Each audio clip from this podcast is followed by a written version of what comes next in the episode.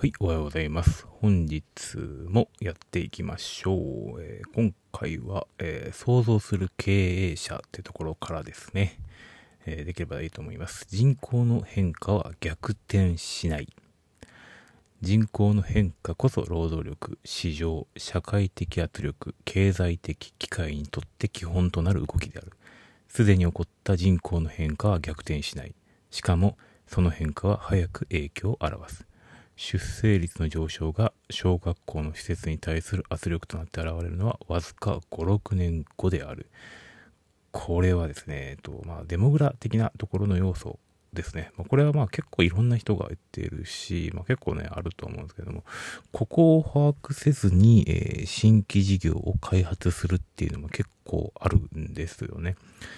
ただ、えーまあここのドラッカーさんが言ってたところは逆なんですよ。少子高齢化ではなくて人口の爆発の方なんですよね。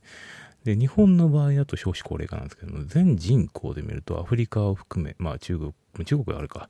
インドとか、まあ、中東含めていくと伸びている、人口は増えているんですよね。だからその人たち、まあその出生率が上がっていると。で、5、6年後には小学校がなければならないってことですね。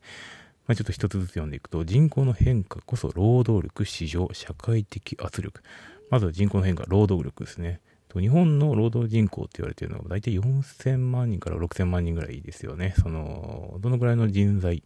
えー高齢者も含めて入れるのかっていうところでちょっと変動するんですけども、まあ、4000万から6000万ぐらいって話言われていて、まあ、その4000万、6000万の、まあ、平均年齢ですよね。平均年齢が43とか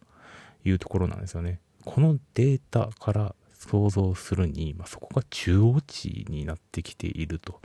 いうことが、まあ、結構な課題で、この人たちがじゃどうするかでいくと、まあ、変な話、マーケットでいくと、えー介護人材が足りなくなってきますと。あとはそのデジタル人材っていうのが圧倒的に不足していると。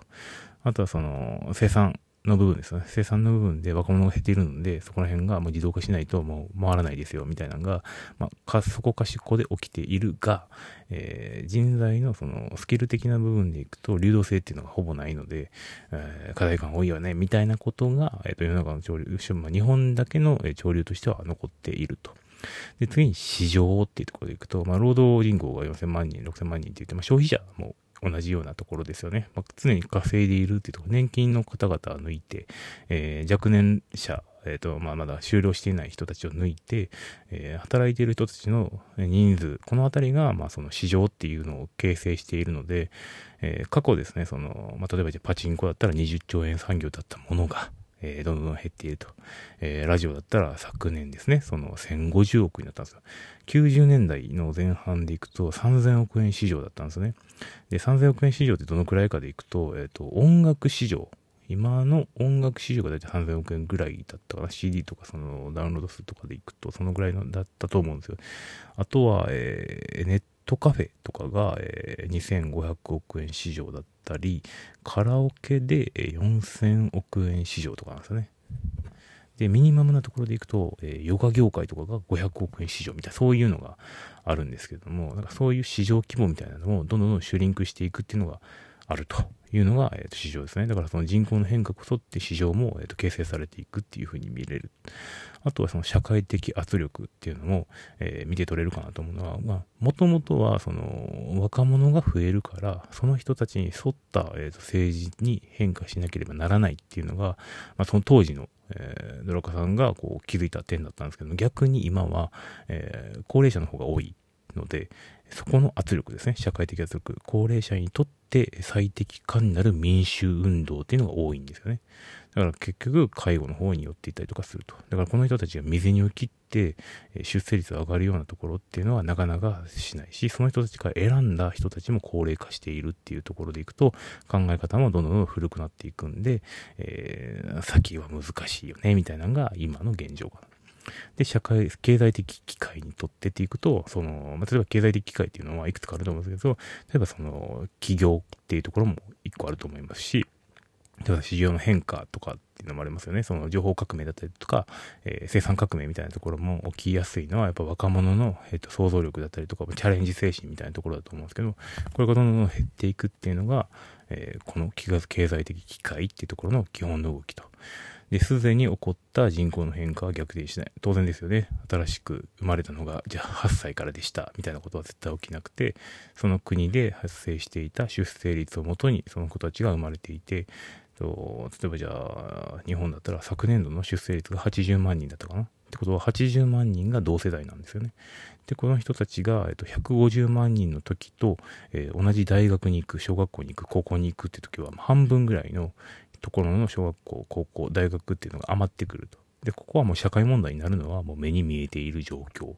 なので、えっと、えっと、まあ、統合とか、そういうところが必要になってくると。で、その出生率っていうのは急に上がらないですから、80万人が急に150万人になるようなことはないので、えー、どんどんどんシュリンクしていってるっていうのが、まあ、あのもう加速度的に増えているのがだから人口の変化というのは逆転しない。まあ、ここ、こう移民とかっていうのもね、あるとは思うんですけども、一旦はまずはその出生率っていうところでいくと人口の変化は逆転しない。でしかもその変化っていうのは早く影響を表す。まあ、今回はその出生率の上昇が小学校の施設に対する圧力だって現れるのはわずか5、6年後っていうところなんですけども、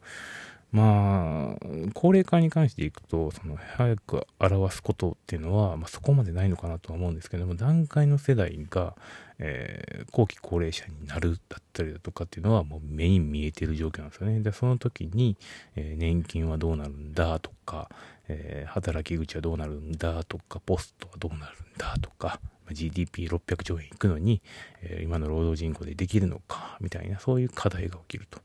なので、人口の変化っていうのは逆転しないっていうのは、まあ、常に頭の中に入れておかないと、マーケットを見誤るよっていうことが、まあ、この、えー、ドラッカーさんの想像する経営者っていうところで、えー、考えなければならないことなんですよね。いやー、深いな会いたかったなではまた明日。